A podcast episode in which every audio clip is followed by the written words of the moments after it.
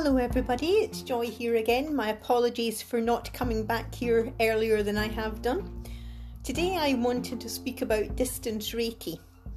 Now, for all of us that are stuck at the moment, not able to go and visit our usual therapists and perhaps have Reiki sessions or massage, the one important thing about Reiki is you don't need to miss out.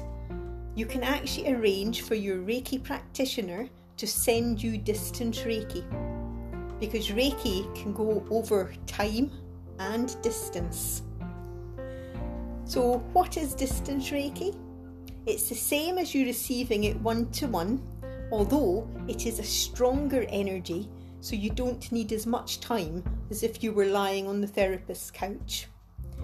So, all that your therapist would ask you to do is to either sit or lie in a quiet space they would then arrange, after they have sent the distance Reiki, to connect with you and just see how you got on.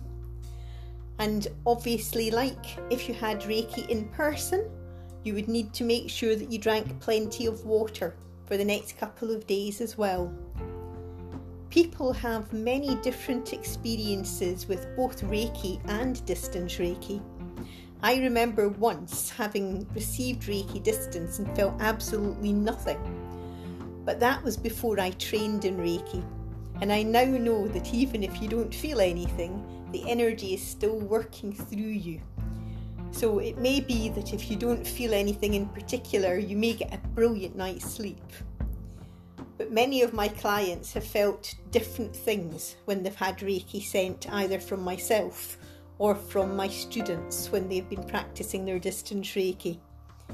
So, if I can help you send distance Reiki at this point in time, you can book that in through my website and just contact me to arrange a time that's suitable. You only need about 20 minutes to just sit or lie quietly. So it's not going to take a big chunk out of your day. You don't need to get up and leave the house to get some relaxation in today's world. Thank you.